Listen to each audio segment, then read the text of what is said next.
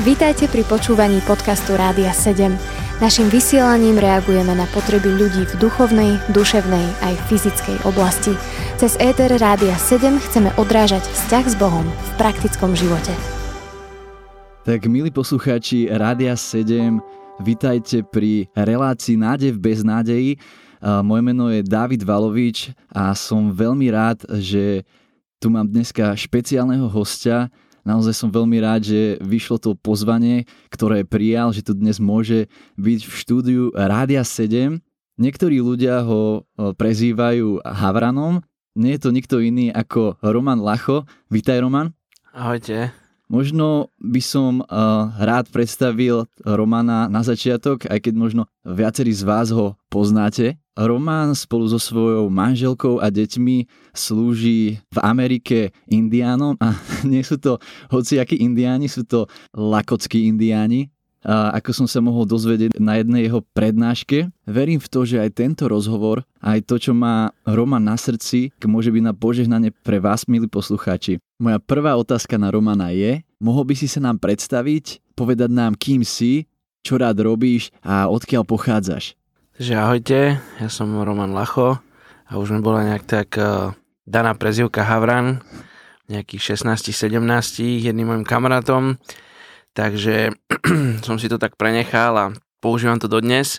A som z Bratislavy, narodil som sa v Bratislave, vyrastal som tu celý život, chodil som tu do, do spoločenstva, do Apoštolskej cirkvi, v podstate som sa aj s manželkou spoznal v Bratislave, ona je tiež Bratislavčanka, ona uverila v tých, keď mala 16-17 mm. a vlastne stretli sme sa v doraste a odtedy nejak sme spolu.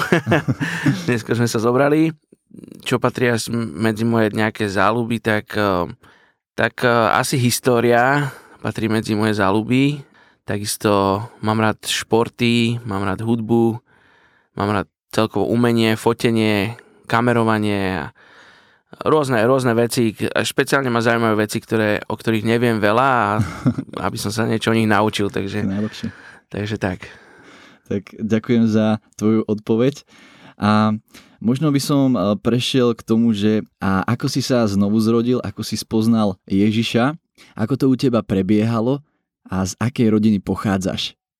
A, takže ja som prijal Ježiša poviem to tak prvýkrát, keď som mal 6 rokov na Lehote, pamätníci si pamätajú, Lehota bola miesto, kde sa stretávala církev počas prenosledovania v komunizme. Ja som mal 6 rokov, 7 rokov, keď 6 rokov, keď padol komunizmus, ale ešte som stihol jednu z tých posledných lehôd a tam som sa vlastne obrátil na tieto lehoty, zvykli chodievať misionári z celého sveta, pastori a v seníku kázali bez svetla, bez proste s nejakými sviečkami, bolo to všetko také ako keby romantické dnešné, ale vtedy to bolo naozaj o takom mm. nebezpečenstve, mm. kde sa ukrývali pred tajnou policiou a, mm.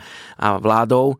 A vlastne tam som prvýkrát dozdal svoj život Bohu a neskôr, keď som mal um, asi 12-13 rokov, na jednej konferencii v Bratislave, keď tu bol, keď tu bol aj Ron Kennedy, aj nejaký jeden pastor z Ázie. Keď ten pastor z Ázie kázal, tak som vyšiel na výzvu ešte raz, aby som si to tak utvrdil. A potom som zistil, že to rozhodnutie nebolo dostačujúce a že to rozhodnutie musím robiť každý deň. Nie tým, že keď som to jedno rozhodnutie urobil, že Ježiš ma neprijal, alebo že Boh ma neprijal, ale uvedomujem si, že rozhodnutie žiť s Ježišom je na každý deň a preto každú minútu, každú sekundu sa rozhodujeme, či budeme žiť s Kristom alebo bez Krista. Mm. Takže, takže teraz to robím to rozhodnutie každý deň a vždy sa na to teším, že, že môžem to rozhodnutie urobiť, že žijem naplno pre Ježiša.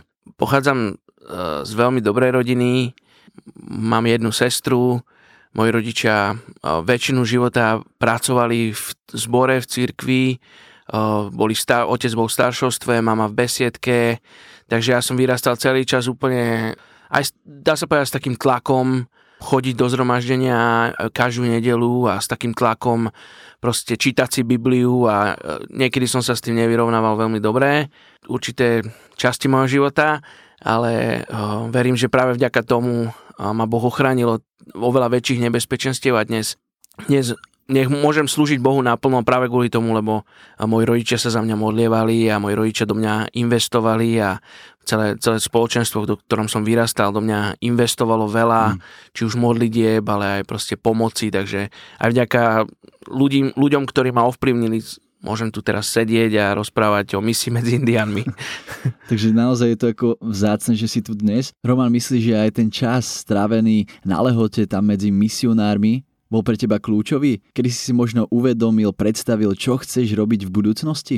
Áno, áno, presne tak. tak uh, práve vtedy, keď som sa stretol s týmito misionármi, to bol ten moment, kedy vo mne zahorela tá túžba proste byť misionár, lebo mi to prišlo strašne dobrodružné a vyrastal som s tým, že určite ja chcem byť misionár, keď sa ma ľudia pýtali, mm. čím chcem byť, čo chcem byť. Môj jeden môj kamarát hovoril, ja chcem byť eh, pastor, druhý hovoril, ja chcem byť vedúci chvár, ja som hovoril, ja chcem byť misionár. Uh, proste ja som v tom mal jasno uh, celé svoje detstvo. Práve týchto misionári, ktorí prichádzali, ja som sa za nich modlieval možno také obdobie 5-6 rokov, kedy som každý, každý večer sa modlieval za 7 až 8 misionárov. Proste ani som si neuvedomil, aký to vlastne ako Boh na, na, na mne pracuje vnútri, že vlastne ako premenia moje srdce a ako ma zapaluje pre tú misiu, ale vlastne aj to je, aj to je taký, uh, je to aj tak dokázané, alebo neviem ako to povedať správne, že, že keď sa ľudia stretávajú s misionármi a špeciálne deti, tak v nich zahorí tá túžba a, a u veľa detí tá túžba prerastie do, mm. do reálneho sna a do reálneho skutku, že potom idú. Takže je veľmi dôležité, aby deti počúvali príbehy o misii, aby, aby, aby o tom počuli a aby sa inšpirovali tým. Takže ja som vďačný tomu, že som mohol vyrastať v takom prostredí a, a mm. že som sa toho mohol uh, nabažiť. Takže mm. Aj vy ste si možno, milí poslucháči, prechádzali obdobím spoznávania Ježiša nejakým procesom predtým, ako ste ho prijali do svojho srdca, prijali jeho víziu. Roman, chodil si do spoločenstva veriacich, si z veriacej rodiny, viedla alebo povzbudzovala ťa tvoja rodina v tom, čo robíš dnes, keď si misionár? Určite, tým, že tým, že ma ako mladého práve moji rodičia vodili na tieto stretnutia misijné a o, moji rodičia sú s nami svojou pohostinnosťou. takže, o, takže väčšina misionárov končila u nás na obede, aj keď moji rodičia nerozprávali veľmi dobre po anglicky, väč- väčšinou došiel aj nejaký prekladateľ, ale ja som bol v, stále v styku s, s nejakými misionármi, či už v takom ako v spoločenstve, v zhromaždení, alebo už to bolo u nás doma. Takže určite, určite, ma, určite ma v tom veľmi ovplyvnili, takisto modlitby môjho otca, ktorý sa za mňa modlieval, hm. alebo za, za celú rodinu sa modlieval každú noc. Keď som chodil na záchod vždycky v noci, tak som ho videl proste kláčať v obývačke a to, hm. to sú momenty, keď, e, ktorým vďačím za to, e, kde som aj teraz. Takže Takisto moja mama bola tá, ktorá nás vyučovala na besiedke. Určite som bol tým veľmi ovplyvnený a ako, ako, aj, ako aj sám teraz viem, že som rodič, tak veľmi ovplyvňujem svoje mm. deti, mm. kam ich zoberiem, čo spolu robíme, či sa spolu modlíme, či si spolu čítame Bibliu, takže má to obrovský význam do budúcna a takisto ja sa modlievam za svoje deti, či už najlepšie sa mi modliť za nich, keď spia. Vtedy sú najzladšie. Ale aj s manželkou ich vedieme k tomu, aby aj oni boli, aby sa aj oni učili slúžiť druhým a proste mať vzťah s Bohom, lebo to nie je vzťah, Boh nevolá do vzťahu s Bohom iba dospelých ľudí po 18, ale aj detí. Mm. A práve skrze tie deti môže veľakrát k nám dospelým hovoriť, lebo oni majú tú, tú detskú mysel a môžu mm. mať oveľa bližšie s ním vzťah, mm. ako mm. my už uh, svetom ovplyvnení ľudia, takže... To je naozaj úžasné, že ich takto naozaj od malička nejak vediete k viere a že, že to môžete v nich zasievať. To je fakt úžasné a vzácne. Milí poslucháči, budeme sa počuť opäť po piesni. Počúvate podcast Rádia 7. Milí poslucháči Rádia 7, počujeme sa opäť po piesni, počúvate Nádej v beznádeji, zdraví vás David a mám tu svojho špeciálneho hostia, ktorým je Roman Lacho, ktorý sa venuje misii indiánom v Amerike, lakockým indiánom a moja ďalšia otázka na Romana znie, mohol by si opísať obdobie, kedy si prijal pána Ježiša Krista do svojho srdca, znovu zrodil si sa, ako to vyzeralo v tvojom živote? Takže tým, že som vyrastal v cirkvi, tak tá, um, tá zmena alebo to obrátenie k Kristovi a vlastne ten nájdenie toho osobného vzťahu s Bohom skrze Ježiša Krista nebola taká taká radikálna ako pre človeka, ktorý predtým nechodil do spoločenstva, nečítal si Bibliu, nemodlil sa, ja som všetky tieto veci robil, poznal som biblické príbehy, poznal som o Ježišovi veľa, poznal som veľa o Biblii, veľa o Bohu som vedel, ale samozrejme, že to bola zmena, lebo som prešiel do nejakého vzťahu, ktorý som mal skrze svojich rodičov, do vzťahu svojho osobného, ale u mňa osobne to trvalo niekoľko rokov, kým som si vlastne toto všetko uvedomil. Takže ten proces nebol taký radikálny a rýchly a možno taký instantný, ale trval dlhšie a vlastne až kým som si ja sám uvedomil a našiel vlastne tú hodnotu v Bohu a, za, a uvedomil som si, že, že naozaj chcem byť Ježišovým učeníkom. Tým, že som už predtým vedel veľmi veľa o Ježišovi, tak niekedy som sa s ním ani nevedel stotožniť. Mal som biblické postavy, ktorými som sa vedel stotožniť, ako napríklad Dávid a Pavol a mm. tak, ale samotný Ježiš a byť následovníkom Ježiša, ani som nevedel, či vlastne to chcem, či som z toho schopný a mal som veľa informácií. A ako dieťa, ako tínedžer som ich spracoval oveľa dlhšie, ako napríklad moja manželka, ktorá sa obratila z tradičnejšej cirkvi a e, ten osobný vzťah s Bohom bol pre ňou, pre ňu takým veľkým skokom a takže e, ona si oveľa ako keby rýchlejšie mala to také áno, áno. intenzívnejšie, ako keby povedal. Ja som to mal také pomalšie a dlhšie to trvalo, takže mm. to asi pochopia iba tí, ktorí vyrastali v cirkvi, vyrastali v kresťanskej rodine a rodine, ktorá ľudí e, vedie k modlitbe, k čítaní Biblie a uh, vlastne chodení do spoločenstva, mm. takže... Mm. Tak ďakujem. A ako si spomenul uh, svoju manželku, tak mňa by možno zaujímalo, že kde si ju spoznal Viem o tom, že aj ty o nej hovorí, že je tvojou veľkou uh, pomocou a veľkou oporou aj v tej misii, ktorú teraz robíš. Zaujímalo by ma, kde ste sa spoznali spolu?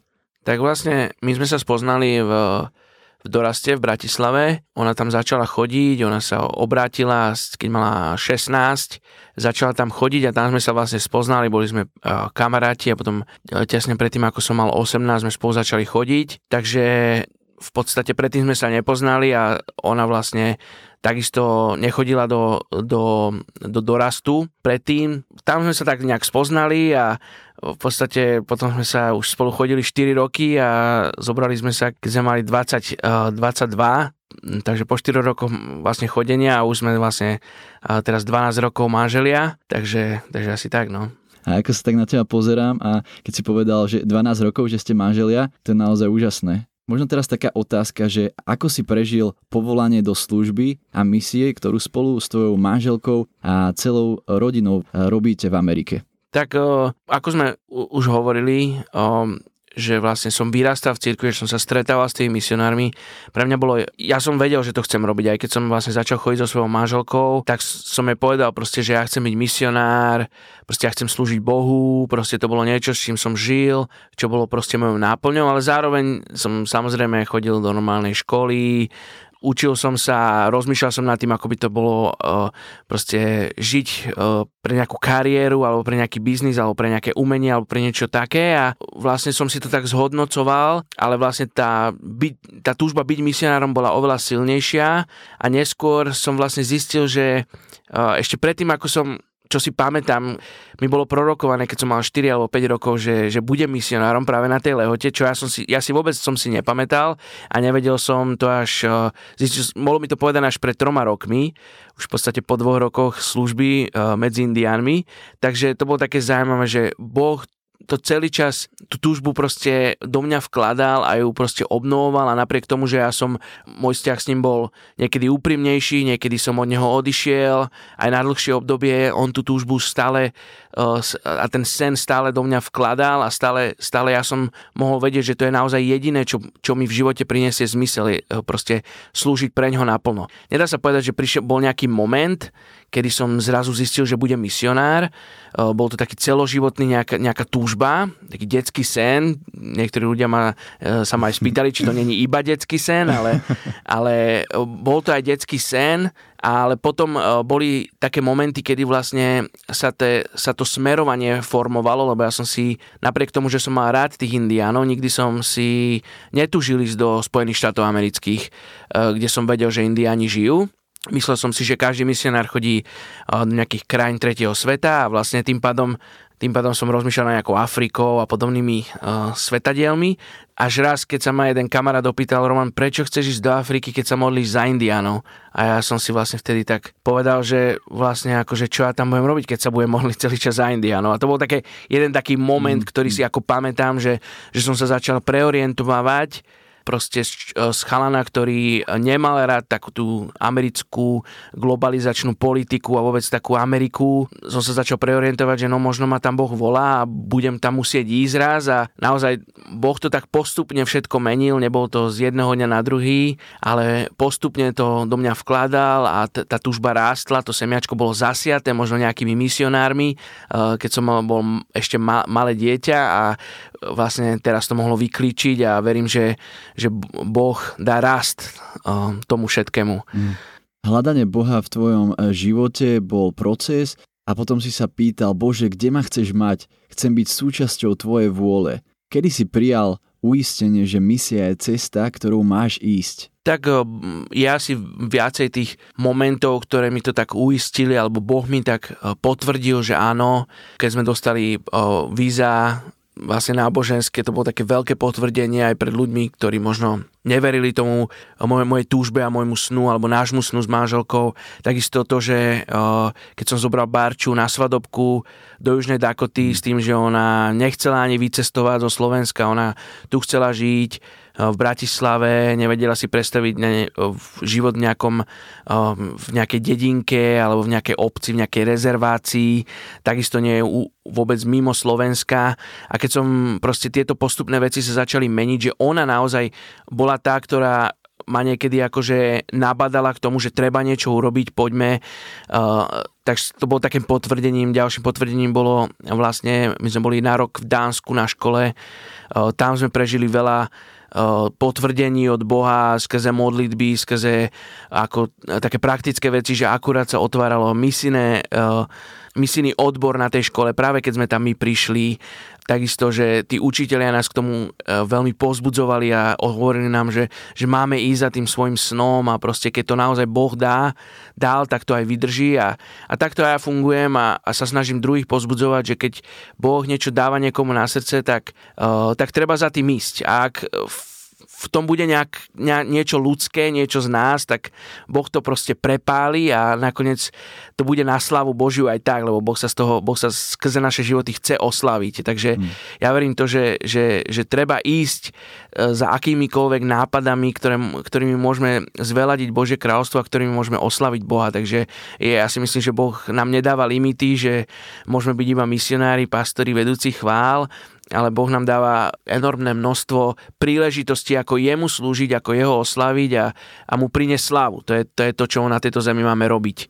Aby jemu priniesť slávu, aby sme boli tým svetlom a tou solou. Takže tých momentov bolo veľa v mojom živote, ktoré, ktoré mi to tak potvrdili, aj, aj samotný ten priebeh toho, keď som bol vlastne na prvých 6 mesiacov, potom na 5 rokov medzi Indiánmi. Naozaj Boh mi potvrdzoval, že áno, toto je, toto je to miesto, kde ťa chce mať na teraz. Ja nehovorím, že to bude na celý život, hmm. to iba on vie, ale ja chcem činiť jeho vôľu. Takže a v prvom rade aj tá misia, aj, aj všetko toto, celá služba pre Ježiša, čo robíme po celom svete, Boh ju využíva na to, aby si nás pritiahol bližšie k nemu. Um, taký jeden taký misionára, jedného takého misionára v Amerike som sa pýtal, že uh, prečo, a ako on vedel, že má dojsť na misiu a prečo on vlastne išiel na misiu. On mi povedal takú príhodu, ako sedel na záchode a, a Boh k nemu prehovoril, úplne ako nikdy predtým uh, jednoznačne hlas uh, počul z neba, ako mu povedal, že keď sa ho pýtal, Bože, prečo si ma sem poslal, tak na túto otázku mu Boh povedal, preto, aby som teba zachránil.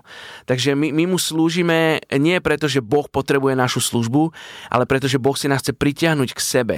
Mm. Uh, takže my potrebujeme Boha, nie Boh nás. Takže to je, taká, uh, to je také niečo, čo som sa naučil aj uh, v rezervácii, že ja vlastne slúžim jemu, odrážam tu jeho slávu a robím to preto, aby, aby som to ukázal aj ľuďom, ktorí ho nepoznajú, ale zároveň on si ma tou službou priťahuje k sebe.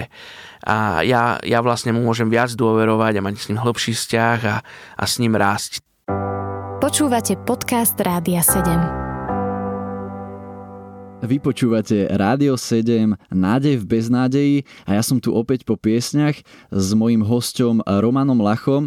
Rozprávali sme sa viac o tom, ako spoznal svoju úžasnú manželku a ako prežil také povolanie do misie a do toho, čo vlastne teraz robia.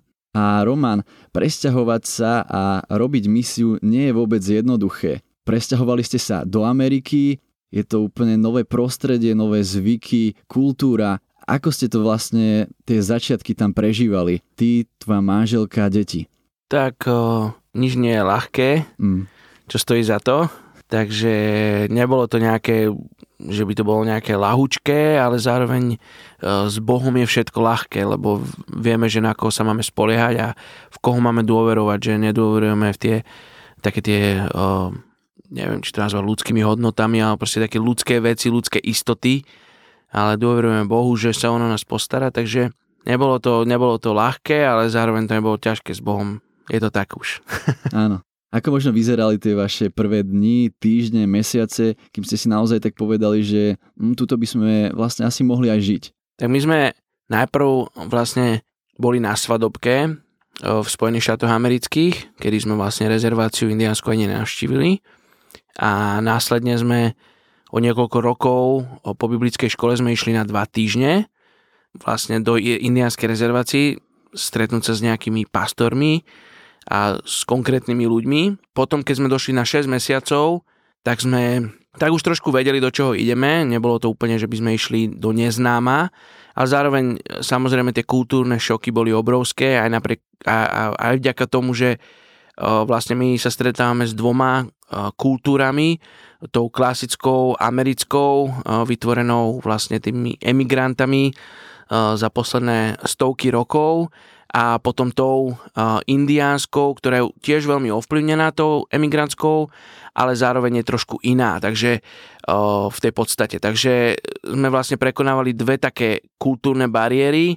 a vlastne my doma si udržujeme tú našu slovenskú kultúru, čo vieme, aspoň do tej miery, že rozprávame po slovensky, že Barča sa snaží variť také slovenské jedlá, takisto s našim deťom hovoríme, hovoríme o nejakých sviatkoch, keď sú na Slovensku a Takže v podstate naše deti žijú v takej trojkultúre. Myslím si, že akože každý, si, každý človek si na to zvykne, ak si na to chce zvyknúť a hlavne, ak, ak je za tým nejaký väčší, význam, väčší, hĺbší význam, že neviem, či by som tam ako človek išiel na dovolenku a chcel by som tam ostať, ale pretože viem, že Boh ma tam povolal, tak napriek tým ťažkým časom, kedy som plakal a chcel ísť domov, tak som vedel, že toto je to miesto, kde mám byť, že nikde inde Eh, by som nebol šťastnejší a všetko bolo by to ešte horšie.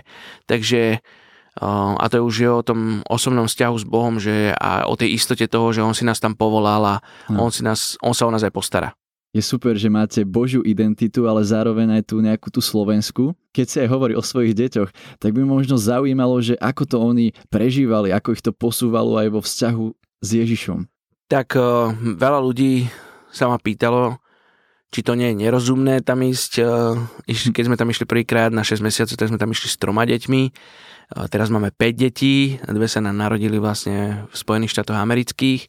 No oni sú takisto misionári ako my, ja som to tak aj vždy tvrdil, eh, že deti nie sú nejakou prekážkou v živote, ale sú iba takým doplnkom, dosť vážnym doplnkom, ktoré ovplyvní akože väčšinu nášho bežného života, ale zároveň sú obrovským nástrojom v Božích rukách a my vďaka tomu, že máme uh, deti s nami, tak oni nás zoznámili s veľa ľuďmi, bez ktorých by sme sa bez našich detí nezoznámili uh, s tou, ten styk s miestnou školou, proste s ľuďmi, že sme riešili tú školu, že sme chodili do školy, že sme sa rozprávali.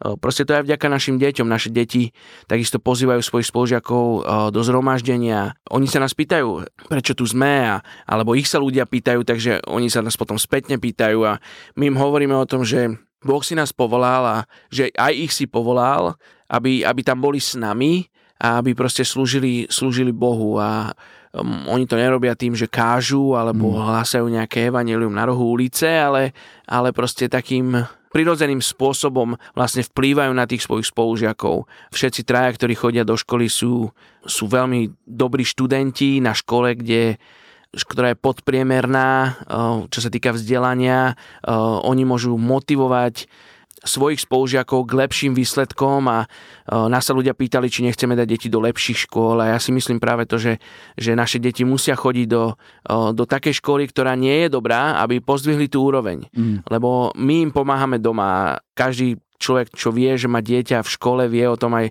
že tá domácnosť a rodina ho ovplyvňuje e, veľmi, že vlastne tie deti, ktoré tam chodia a ktoré e, sa neučia dobre, to není iba to není preto, že sú hlúpe, ale to je preto, že nemajú na to podmienky, aby sa doma učili, nemajú podporu, nemajú zázemie e, z domácnosti. Takže naše deti to zázemie majú, tú podporu majú a preto e, môžu ďalších motivovať k tomu, mm. že sa to dá, že, že, že sa dá učiť, že, že, že môžu byť aj dobrí študenti. Takže je to, vlastne oni sú tiež misionári v mojich očiach.